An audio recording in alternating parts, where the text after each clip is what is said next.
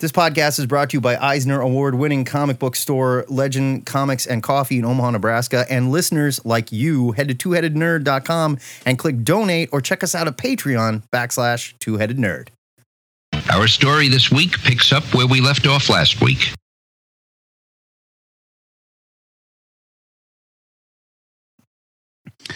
Broadcasting from the quarantine ziggurat at Omaha, deep below the metro area, it is our pleasure to welcome you to episode 605 of the Two Headed Nerd comic book podcast. I'm this week's head number one, but you might know me as the internet's Joe Patrick. And my name is Matt Baum. I'm the other head around here. In this penitent episode, Joe and I are continuing our sentence and being forced to review another stack of DC Future State comics and rapping about our must read picks for next week in the THN Sanctum Sanctorum. So, hope you look good in orange jumpsuits, listeners, because if we're going to prison, we're taking all you fuckers down with us. It's Future State Review time in the ziggurat! Welcome to part two of our DC Future State coverage, where we couldn't be happier to. Do we really have to read this? Ow! Ow! Okay, okay. We we couldn't be happier to be reviewing every number one issue of the DC Future State event, and we've got a whole pile here that hit the stands this Tuesday, January twelfth. Those bulls aren't messing around today, are they? Jeez. They're not. Now, Matt, I'm gonna go. Uh, I'm gonna see if the guards can loosen these restraints now that I've settled down and I'm no longer threatening to hurt myself. Good luck. Why don't you start us off this week? My first review this week is of Future State Dark Detective number one. You may have guessed it is in fact published by DC. It was written by Mariko Tamaki with art by Dan Mora and Jordie Bellaire on colors. There's a backup story too, written by Matthew Rosenberg with art by Carmine Di Giandomenico. Bruce is down and out in super future Gotham, ruled by the magistrate. The news is reporting Batman is dead, and Bruce Wayne was killed a few days after. Bruce is basically homeless after using the rest of his fortune to buy his anonymity, which I'm not sure what that entails, but you would think a guy that knows new gods could figure something else out. Well, I'm not sweating it, just saying. After witnessing a mugging in an alley, Bruce realizes his mission it isn't done yet, and the dark detective is born again. Then we get a grifter backup featuring Cole Cash trying to get Luke Fox out of town. That is pretty much a hilarious chase scene from st- page one to the end. The setup is a lot to swallow, of course, but no worse than the City of Bane storyline, I guess. I will say they mentioned credits instead of money in this, so I'm wondering if Gotham also seceded from the Union. but Oh, I don't know. I didn't catch whatever. Yeah. Tamaki's script is spot on, and Dan Mora's pencils are literally better than they've ever been. The story glows with future techno magic thanks to the colors of Jordie Bellaire. The Grifter backup was laugh out loud funny with excellent dialogue by Rosenberg and action packed incredible art by Di Giandomenico. I am not sure what vision of Gotham's future this is, but it's much closer to the highly advanced techno city that we saw in last week's Harley Quinn than last week's next Batman. And I sincerely hope Rosenberg at least gets a grifter project out of this, if nothing else. It was a great issue. I'm giving this a buy it.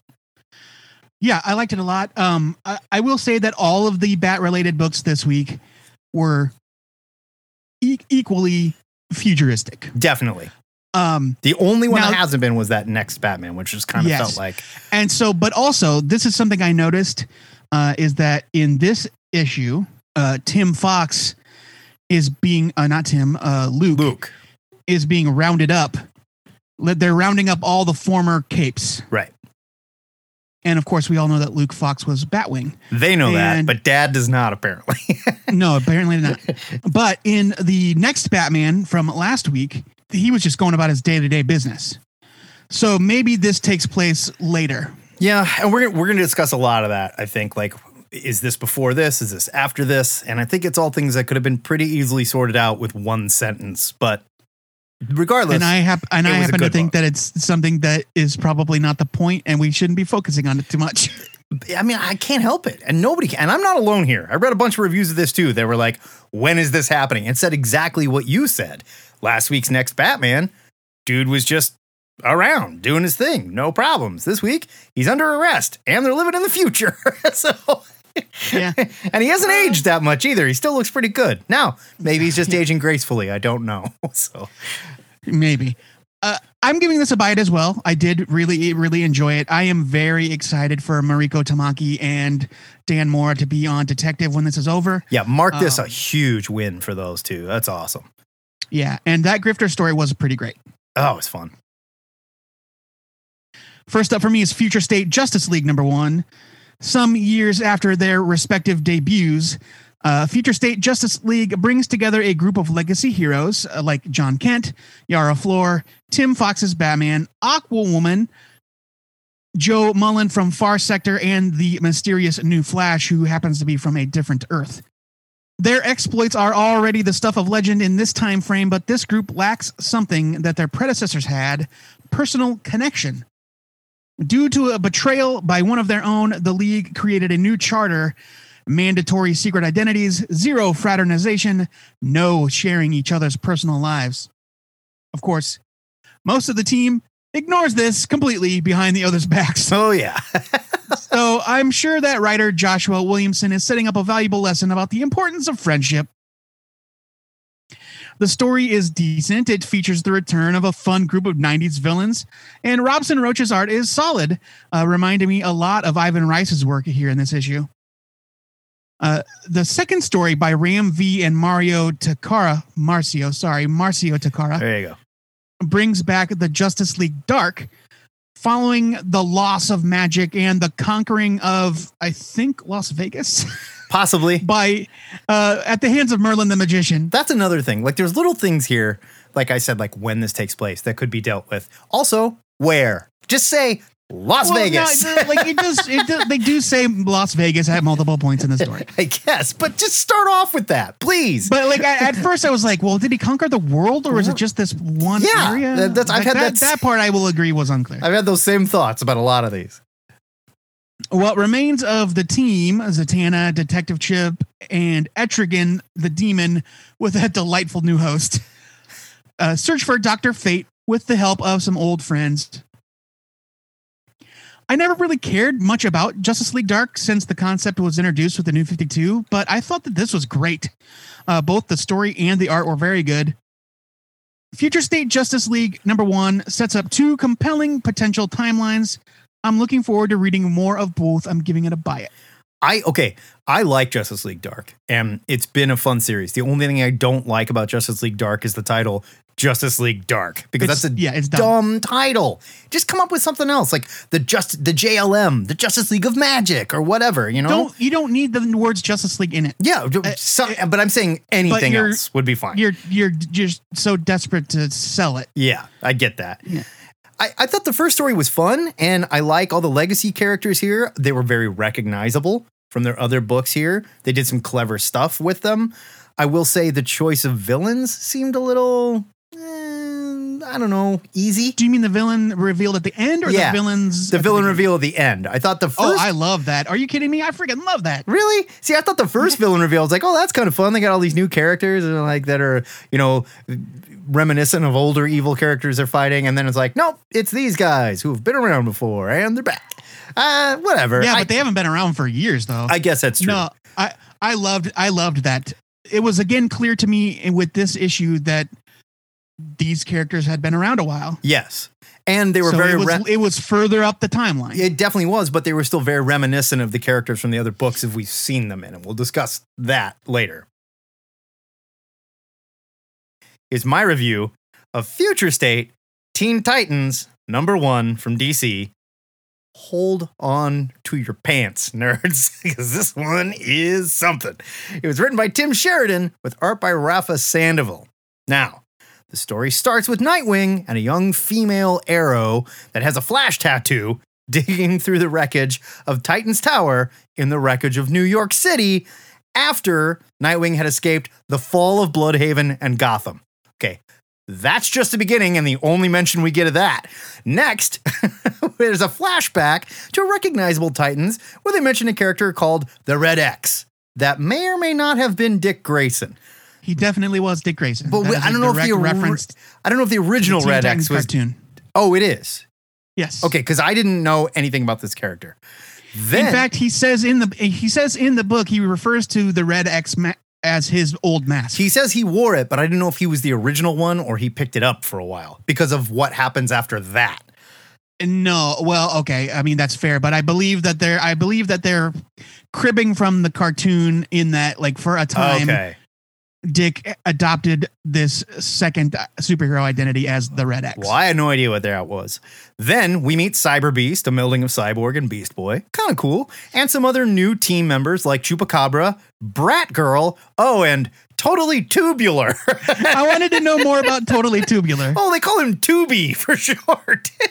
it turns out Cy Beast has found the Spear of Destiny, which they will need to fight the four riders. But Dick secretly has discovered an H dial, the rotary dial from Dial H for Hero, which gives the dialer powers. Oh, and this is a two part story that has something to do with the Flash title that we revealed last reviewed last week, Yeah, too. be- because Wally Wally West is possessed by one of the Dark Riders.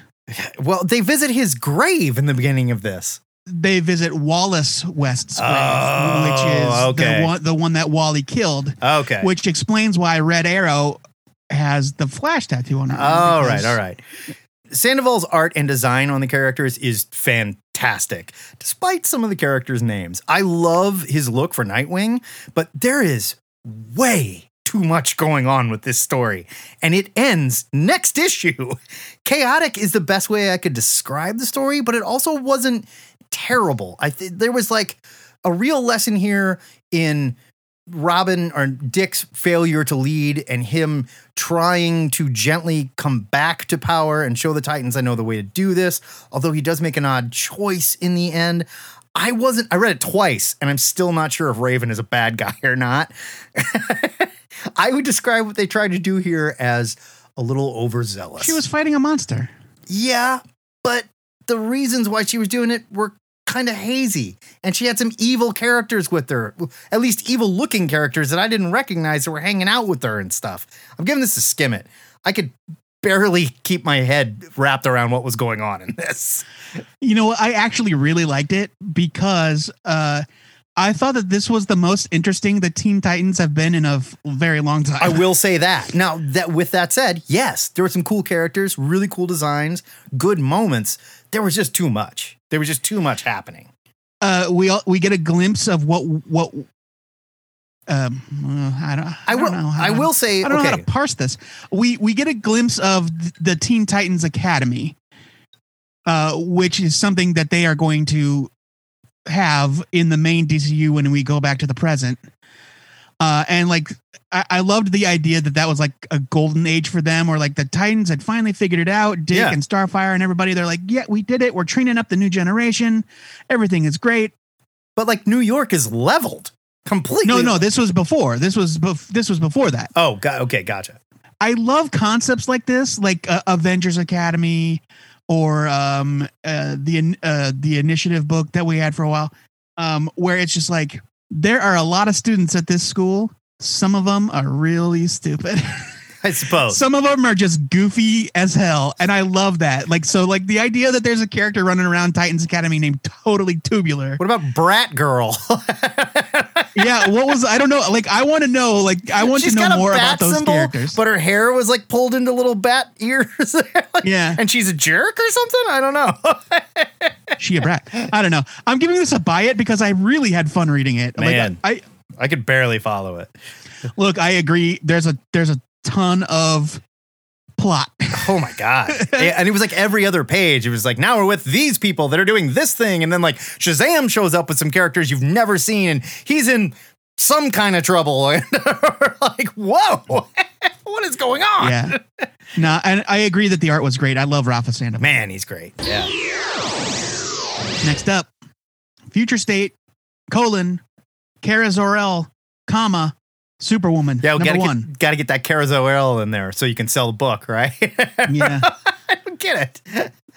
Many years after the falling out with John Kent, as seen in Superman of Metropolis last week, Kara Zor-El is living a life of peace, caring for a colony of galactic refugees on the moon. But what happens when that peace is interrupted by a strange visitor with dangerous abilities? Marguerite Bennett's script doesn't shy away from the action despite Superwoman's new pacifist lifestyle, and Bennett does a great job showing how the character has matured as she tries to mentor her new protege. Marguerite Sauvage's art is beautifully expressive and her colors are practically iridescent. The layouts are incredible, and Sauvage slips between almost myth like storytelling and superhero action seamlessly. I was really impressed with the uh, work by the two Marguerites on Superwoman number one. I'm giving it a buy it. This was a winner for me this week. Yeah, this was really good. And I thought this was one of the few comics that did a very good job of establishing, like, hey, this is in an even further future where the character's already done some stuff and she's around. It's also not on Earth, so don't worry about it. Yeah, it's also not on Earth. So I don't have to be confused. Like, well, wait a minute. We were just in that city in the last book and it's completely leveled. And in this book, it looks great. No, they set it up very well. They set up that it was a future Supergirl. She's, pardon me, Superwoman. She's very interesting. In fact, she seems to be, I might even argue, like the most mature of the characters we've seen in Future State so far. Like doing the best job, probably. I suppose, yeah. Yeah, I think so. I don't know. I'm giving this a buy it as well. The art was fantastic. I was a little worried because uh, we're sort of 50 50 on Marguerite Bennett's work, but this was really good. So buy it. Yeah, I loved it. Up next for me is Future State Superman and Wonder Woman from DC. It was written by Dan Watters with art by Leila Del Duca, with colors by Nick Filardi. In this book, John isn't having any of the issues he's having in Superman and Metropolis. In fact, here, Metropolis is a shining city on the hill, protected by its godlike Superman. But why is there two suns in the sky? Well, it turns out a rogue intelligence sun has come to kill Superman, but Wonder Woman's buddy, a sun god named Kuat, doesn't want another sun moving in on his territory, which leads to a scene of them both grunting at each other for five panels. I loved it. I'm not making loved that it. up. I I loved the fact that Wonder Woman, the new Wonder Woman, is just palling around with her South American god friends. I guess I don't have any problems with that, but I felt like Superman got a pretty good in introduction, and then we spent a lot of time with Sun Guy and other Sun, and not as much time as I would have liked with Wonder Woman because she does some like some really cool stuff in the beginning of this book, and then she's gone for like seven or eight pages while we're dealing with this weird God stuff. Now, DC isn't doing Future State many favors, in my opinion, by weaving all the Bat titles into one story, but really wandering off with this Superman story into what may be a totally different reality or a far future. Del Duca's art was really striking at times, especially seeing Wonder Woman catch a falling helicopter, but she had some serious face issues and a few anatomy problems too. Watters's script is trying as hard as possible to be clever, but the story comes off somewhere between like golden age wackiness and other times almost like a Teen Titans cartoon. This it was charming and it made Wonder Woman seem more interesting than the cocky godlike Super John, but it left me wondering why. If this is a future story or a different reality, why is Yara Flor so recognizable from her other title, but John is completely different? I can only give this a skim it because it just left me scratching my head, and there was definitely some art issues here. Um, I mean, I don't really, uh, I don't really necessarily agree that her version of uh, the Yara Flor in this book should have been any different than the Yara Flor in another book. I'm not saying it should have. I'm saying it was completely similar.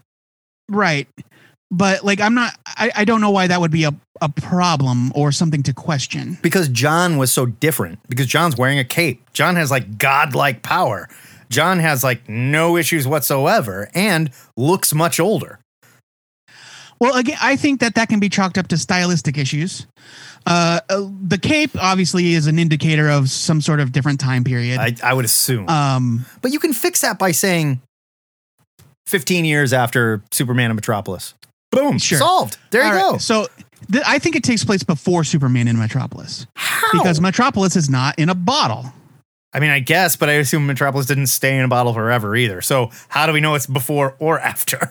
All right. Well, I guess that's fair. yeah. Um, you know what? You might be right. Maybe it is after It's got to be after. They made him look so because much he's much more competent. Yeah, I mean, like he's literally godlike in power in this, and in Superman and Metropolis, he's having all kinds of issues. And Superwoman's like, You're not ready They've, for they've this. got that fake kryptonite shit going You're not that book, strong enough. You're not fast enough. Nobody trusts you. And in this, all the citizens are like, We love Superman. The first thing he does is wake up in the morning, shoot lasers into the clouds, and be like, Good morning, Metropolis. Superman loves you. it spells it out. And they're all like, Yay. That is nothing like that is happening in the other Metropolis we saw. Yeah, you know what? You've convinced me. I think this takes place after Superman It's, Metropolis. it's gotta be, but we don't Um, know. That's what bugged me. I, I agree that it's a skim it. I agree that the art had issues. Where Matt and I break on this matter is that I don't think it's necessarily important to know how each individual future state title lines up with the others. Unless they are directly referenced, as in the Teen Titans one and the Flash one, or what we think is happening in the Bat books, uh, just because of the of the status quo in Gotham City like I don't I think you read Superman and Metropolis for that story. You read Superman Wonder Woman for this story. It doesn't really matter how they line up because they might not. They might not line up. Well, it's easy for them to take care of that too, though, and they just don't. That's my only point. Except they do because at the beginning of every single one of these comics has been a blurb that says the universe is saved, the multiverse is reborn. Right. I get it. Here are potential glimpses into what could be the future of the DC multiverse. Totally get it. And also, all the Bat books are tied together, and Teen Titans and the Flash are tied together, and some other books are tied together too. So it might be nice to know who is and who is not tied together. well, I mean, and, and my point is, don't worry about it till it becomes an issue because it, it's not an issue right now. for you, it's an issue for me. Well, that's because you're an old grumpus Fair enough. and you have not enlightened beyond the need for strict continuity like I have. Also, an issue they can fix with one sentence. Literally, and I, my argument is that that sentence is already at the beginning of every book. I disagree.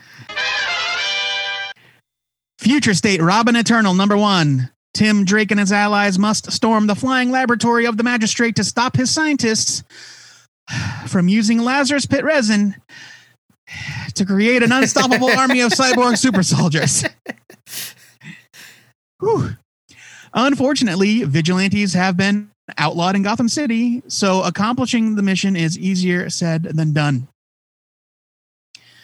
The art by Eddy Barrows and Eber Ferreira is excellent. Uh, it reminds me of their time on Detective Comics. Unfortunately, that familiarity is a bit of a problem for the story itself because while the other Future State Bat books had something new to offer, a new Batman, Bruce Wayne in a new status quo, Harley Quinn in a new status quo. This is just like a slightly older Robin in a situation we've seen before. Heroes are outlawed, villains are in charge. But I mean, isn't that what's going on in all the Bat books too, though? Yes, but what I just said is that those Yeah. books had something new to say. All right, fair enough. I would argue and Harley right now, this book has not said. It, it just feels like the same theme we've seen repeated in Batman over and over for the past several years. It's not even that it's bad, and there is a fun, like morbid kind of twist at the end, uh, but it it all just reads a bit familiar. I'm giving Robin Eternal number one a skim it. I agree. This didn't bring a lot new to the table. I, I like that it's focusing on Tim because I like Tim Drake so much. If it doesn't end up with him going into the Lazarus pit and becoming, you know, truly eternal, then I'm going to be just as mad as this as I will at Batman R.I.P. because he didn't die. you know, so. But I, I'm giving it a skim it. I I feel like all of these books are. It's not even the book's fault like you said, it was perfectly fine. But all these books are put in kind of an impossible position where I think Robin Eternal's one that it's only two parts, right? I think so. Yeah, it's not a four part thing. So it's like they're trying to tell this huge story in the backdrop of Gotham along with the story as it's affected to Tim. And it just all feels a little crushed. And it can feel kind of samey with like, yeah, didn't we just get out of this City of Bane shit that was very similar that we also found very hard to swallow? That like the rest of the United States was just like, well, I guess the supervillain's in charge of Gotham now. Although we did have a supervillain encourage a bunch of people to storm the Capitol last week, and, and we still can't kick him out of office. So maybe it's not Yeah. that unreal. I don't know. Well, and also it's not the first time that the United States has written off Gotham City. No, that's true. I will say Gotham City does get written off a lot, it seems, but I am a little tired of it. I'm giving it a skim it. Again, not bad. Looked very good. Happy to see Eddy Barrows here. Love Tim Drake, but it's just a skim it. Up next for me is Future State Green Lantern, number one from DC. Three stories here. The first one is written by Geoffrey Thorne with art by Tom Rainey. The second is written by Ryan Cady with art by Sami Basri. And the third is written by Ernie Altbacker with art by Clayton Henry. This comic features three stories. The first features John Stewart with dreads. A fearsome Nort and Salaak are defending a planet from the Khunds. That's all you really need to know. That's all we really get, and we don't even know what's going on other than the Khunds are screaming "Glory to the Red God," which has gotta be something with the Red Lanterns. I'm guessing. Story two features Jessica Cruz defending an empty GL headquarters from Yellow Lanterns, and finally, Guy Gardner ends up stranded on an undeveloped planet with two warring species where he becomes their prophet and slowly changes their world over 25 damn years. if I'm the editor of this comic, I might think about placing the Jessica Cruz story first to establish a little more story as to why none of the Green Lanterns have powered rings anymore. I didn't even recognize Tom Rainey's art on the first story. It's not bad. It's just not the Tom Rainey I remember. I will say he drew some of the heads pretty big at times. it was still good. Yeah. But it was Like just he's pretty- definitely his style's definitely evolved a little. it was just pretty much nonstop action with no setup whatsoever. The second story was fine, and it established that the Yellow Lanterns still have their powered rings. And the final story was a lot of fun with fantastic art by Clayton Henry and actually showed us a Green Lantern losing the power to his ring. Now, unlike last week's Superman of Metropolis, which tried to do way too much with the story, this was the complete opposite. It just dropped the reader into three different Green Lantern stories with no explanation whatsoever as to why the Guardians are gone, the Corps was disbanded, except for a few friends that stuck together, I guess. This wasn't bad. But it was a jarring read that doesn't set up a mystery as much as it just doesn't talk about what happened. I'm giving this a skim it because while it wasn't Yeah. bad, You are being way too hard on these books. I'm just, while it wasn't bad, I just like I'm sorry, but the main thing about the Green Lanterns and the Green Lantern Corps is they have Green Lanterns and they don't even discuss what happened. But the characters themselves aren't even curious as to what happened. The, the, that's because we're at a point in their story where it's already an established thing. We don't need to see them standing around going, "Gee, I wonder what happened to my ring." I would argue Guy Gardner fell out of the sky with his ring. Well, that was different, and we saw him in the moment where he lost his power. But in the first story, and in the second story, it's already been a it's already been a while. It's obviously been a while. if we had six issues or perhaps 10 issues to explore this and slowly unwrap the mystery, I might agree. But we get four issues of this. Or not Well, even. I think we get two we issues don't- of this. we, that, that this is again where we are going to part ways on this issue because I don't think we need to have the whole story. You don't care at It's all what just- happened to the Green Lanterns and why they don't have rings anymore. Yet that you, do don't know, care at all. Do you know why I don't care in the long run? Because that's never going to actually happen.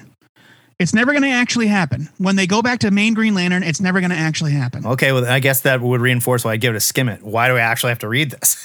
because it's fun. You read it because it's fun. I it's thought it was- fun to see. I thought it was fine. It's fun to see a. It's fun to see a what if future where John Stewart is this grizzled freedom fighter without powers. Sure. But even that Like story. I, I don't need them to hold my hand. They're just saying, "Hey, look, check this out. Go for it." But even in that story, we had like Nort was a fearsome animal and stuff, and like So what? Salaak was, you know, like shooting guns with each hand and whatever. Like, what is happening? What's even going on here? I They're need more. I need planet from the some kind of setup, something. And they didn't. don't- It's just like here's three random stories. Go. Don't worry about I why they lost their powers. It's not important. I don't need. I don't need the hand holding I- I- in an event like this. I do not I would need argue them. that's not hand holding. That's fleshing out It your is story. hand holding when they're when they're saying, "Hey, we are dropping you into the middle of a bunch of potential stories already in progress." Look, I mean, we're gonna we can debate this until we're blue in the face, but let's let's just put this to bed right now because I can't do it for an entire month. It's okay if we disagree. No, of But course. personally speaking- disagree. yeah. Personally speaking, if the if the idea of this event is just a tease, it's a tease of stories that could be. I don't need I don't need the tease to start from the first day of the story. I don't either, but you could take care of it with one sentence again. The Green Lanterns lost their power when this happened. Here's where they are But they now. explain that in the book. They, No, they explain the fact that they've lost their powers in the book. But We don't- maybe we don't know why. we have no clue why. and all that's the other lanterns still have powers. But that's not the point of this particular story. what was the point? To see these characters in different situations, Okay. I guess that's why I'm getting I- in to skim it. which I very much enjoyed, and I'm giving it a buy it Okay. because I don't need everything to have some grander purpose. Sometimes a good story is just a good story, and it's a fun thing to read. So what if they dropped you into a storyline where Superman didn't have his powers and he had cancer and he was dying, and they just focused on the fact that he had cancer, he was dying, and then it ended with his death? Would you be all right with that? Wouldn't you want to know how he? Would you want to know how he got cancer? Is it a good story? Would you be curious as to how he got to that position when Superman can't get cancer? I might be curious, but Okay. I might, I, but I'm not going to say this book is bad because it didn't explain everything from the beginning of his diagnosis. I didn't say it was bad. I didn't give it a leave it. Gave it a skim it. That, that's an entire downgrade, which I, I don't agree. think is fair to this book, which I thought was great. That's So, your opinion, man. The, the end. Meanwhile, at the Hall of Justice. oh, thank God. Our last review of the week goes to Young Offenders, number one from Weekend Warrior Comics. But wait, Joe, you might be thinking to yourself, this is not a future state comic. yeah, you might want to do this quietly so the guards don't hear you. It's because they only put out seven future state comics this week, and so we snuck one in. We hid it behind our poster of Bridget Bardot, the 50 foot tall woman. Yeah, I used my little like rock hammer and I made a hole. It wasn't Bridget Bardot, it was Raquel Welch. Yeah, it was. Yeah, I mean they're all white women. They all look the same. You know, whatever. Well, oh, that's racist. After a group of young, nope. After a group of Earth's heroes vanish during a cosmic event, their children and proteges are left to pick up the pieces and solve the mystery of their disappearance. It instantly reminded me of Landry Walker's Danger Club, Yeah, which I was a huge fan of. Uh, that book just like disappeared and limped to some kind of conclusion over the course of like, I don't know, four or five years. yeah. I think you both got. it felt like an eternity. Yeah. Writer Mark O. Stack has assembled a great cast of likable characters. We've got Demon Boy, Lark, Shatterproof, who hates being called Shatterproof. He just wants to be called Colin or whatever it was.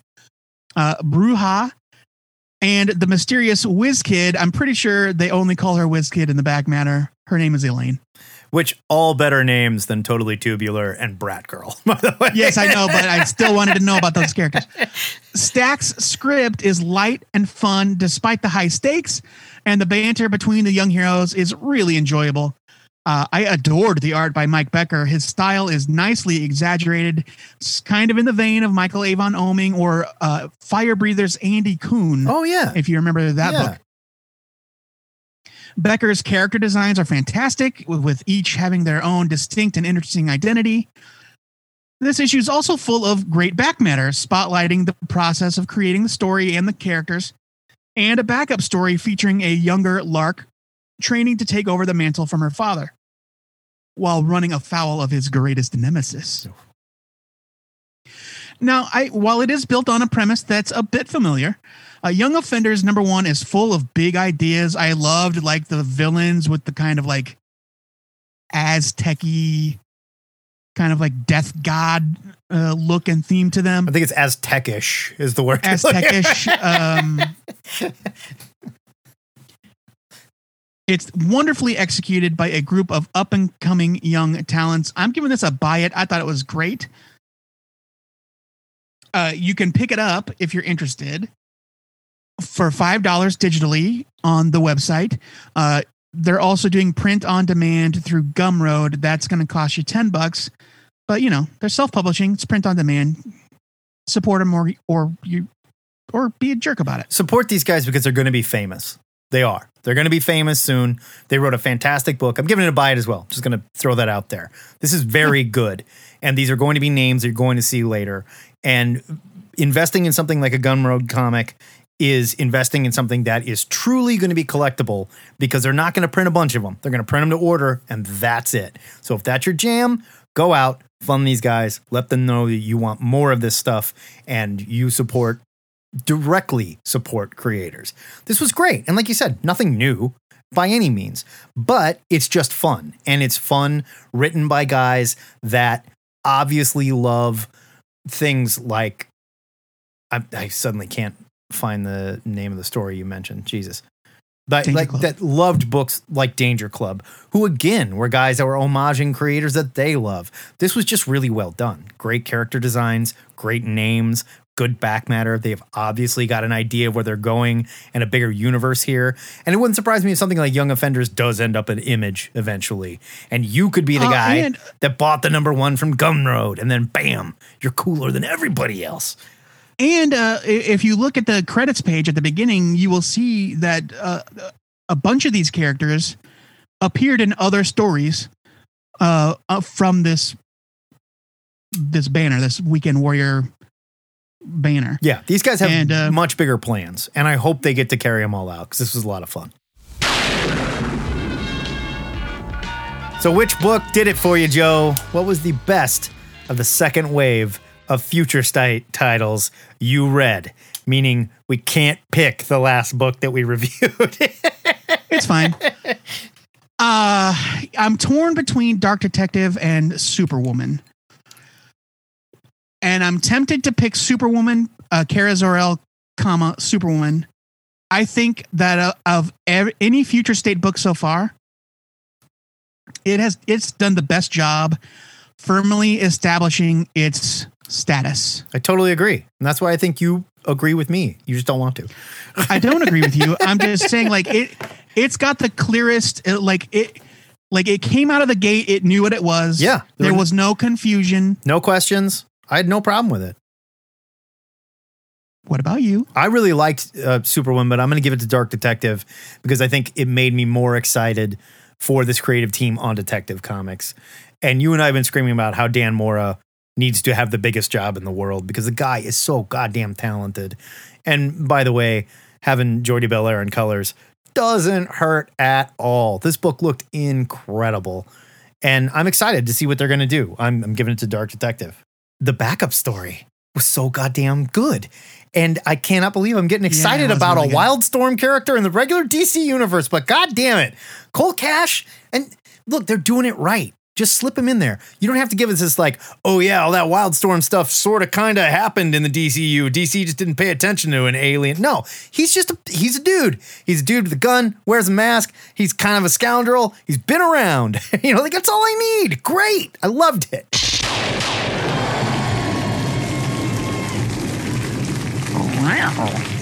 That is not That is you. what he sounded like when he was attacking someone. That is your second round of future state reviews, and is the sound of a much more Come on. Well, yeah, you know, potato, potato. That's the sound of a much more feral future state mm, Gnort uh, biting a Khund in battle, as seen in the pages of Future State Green Lantern number one. Uh, this onomatopoeia of the week was mandated by our DC overlords.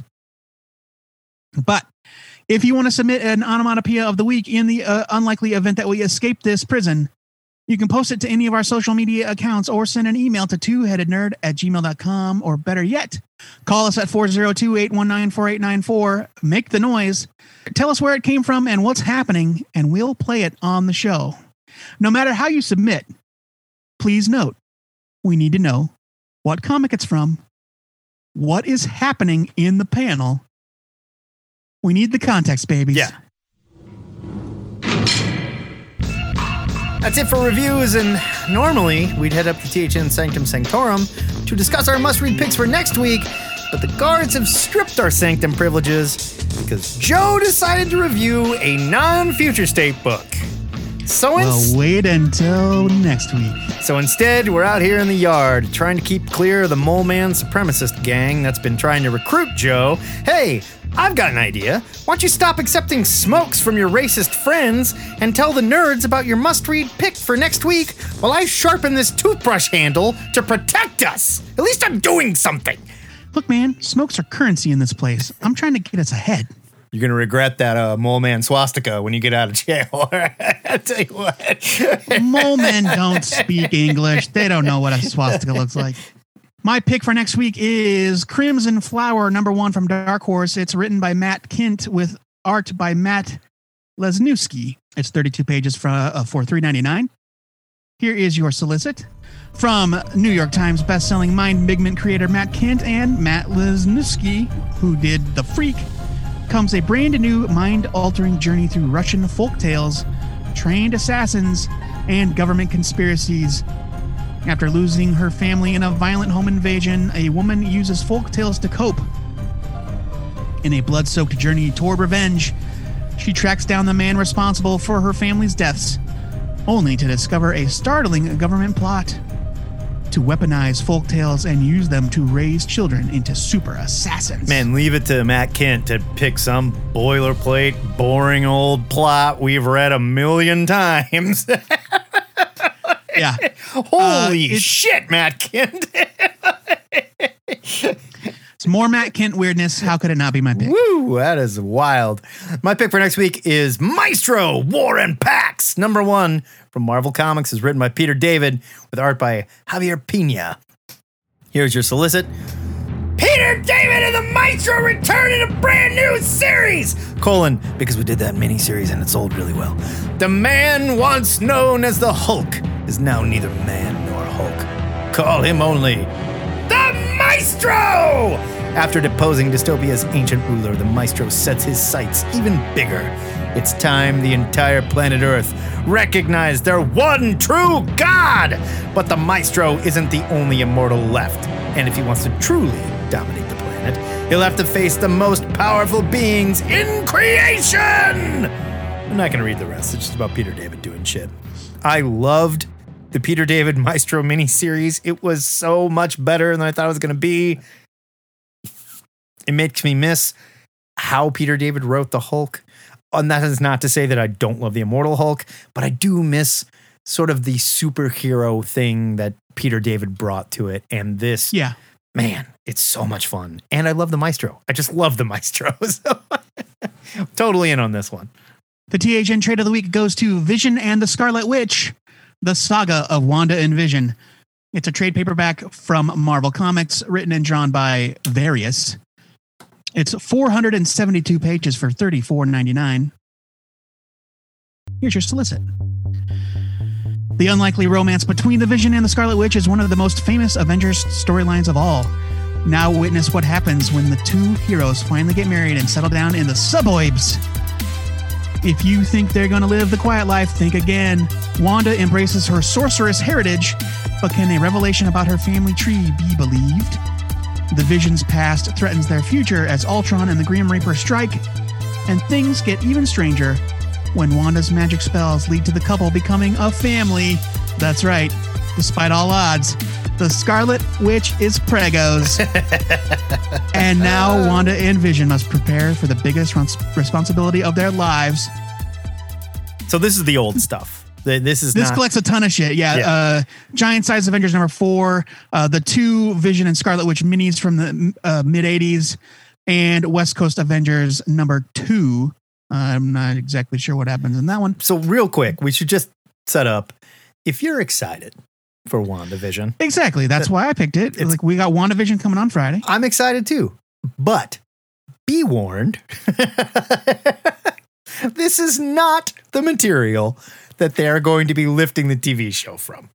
I but I think that it's material that inspired some of the stuff that's going to be. I do think there will definitely be some inside jokes, but there's no way the Grim Reaper shows up.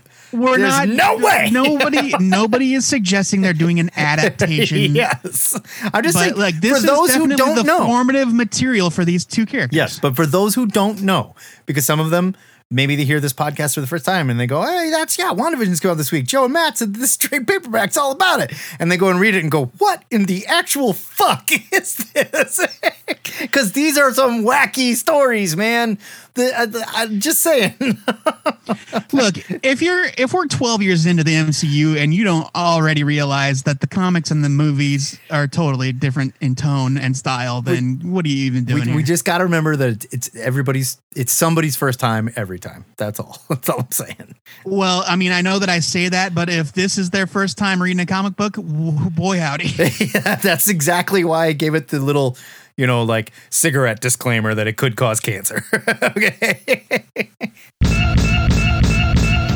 Be sure to pick up these comics so you can read along with us and let us know what you're reading too.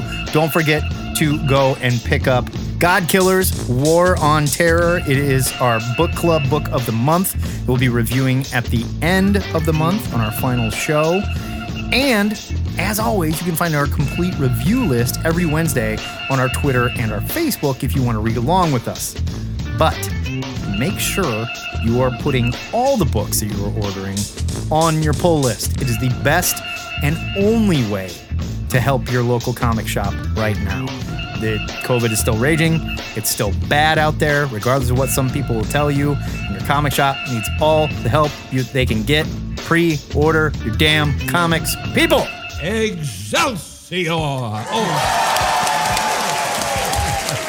That is it for THN 605. It's time for us to get back into lockup. Next week, we're reviewing Future State Wave 3 and possibly a couple other comics, but don't tell the warden, okay? Until then, give these nerds a new question of the week. And you can bet your bottom dollar I'm gonna make jokes about smuggling other comics into the ziggurat up somebody's butt next week. I would expect nothing less. This week's question was submitted by Ryan Hebrews Mount via Twitter.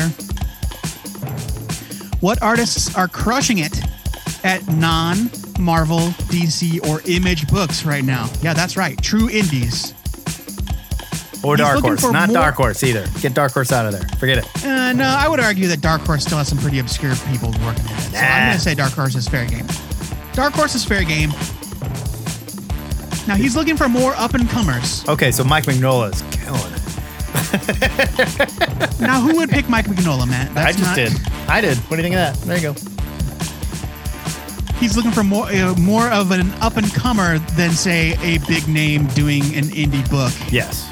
Uh, for example, Terry Moore had a new book out this week that's a sequel to Rachel Rising.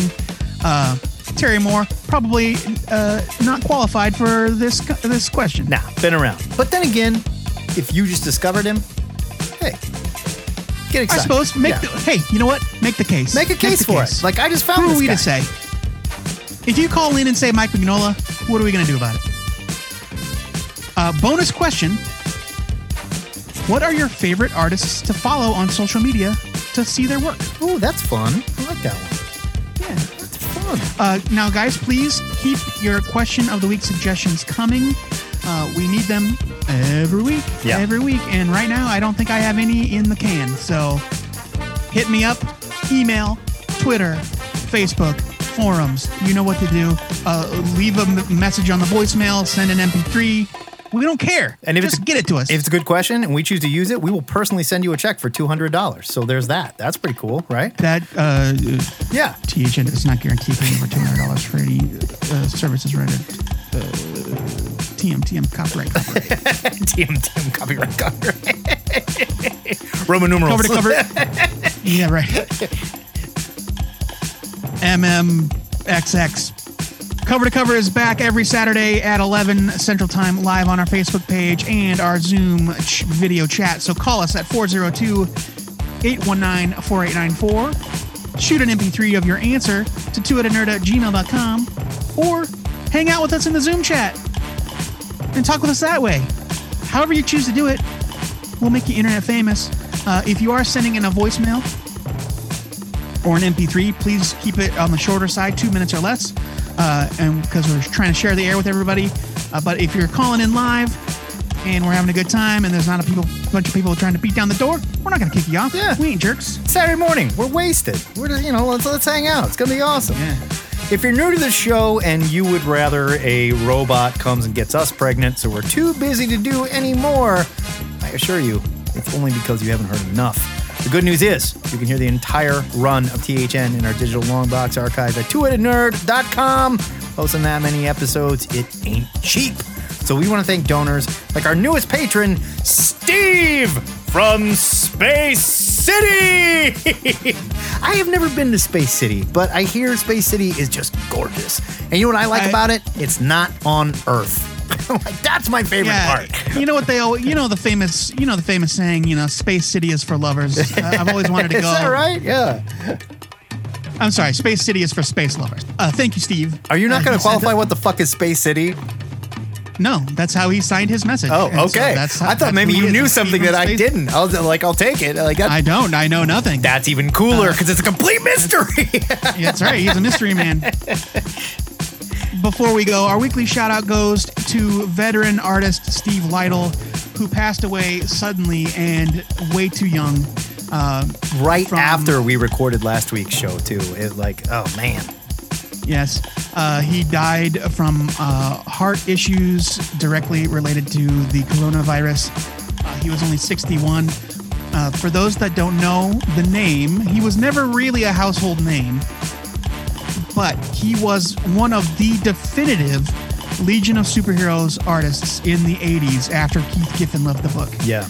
Uh, and you might not know it again, you might not recognize his name, but you've definitely seen one of the many hundreds of covers Oh, without a doubt. for Marvel or DC Without a doubt. and like he was a tremendous artist and just like a sweetheart of a guy. I was lucky enough to uh, spend time with him at PlanetCon in Kansas City on a number of occasions.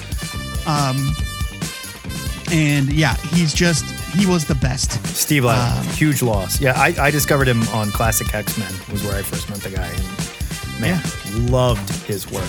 Loved it. The first X Men comic I ever bought had a Steve Lightle cover. It was an issue of Classic X Men. Until next time, true believers, remember to pre-order your comics, or your retailer might just invoke the 25th Amendment on you. This is the two-headed nerd signing off. If your retailer's Mike Pence, he'll be too big of a pussy to do it, but don't worry.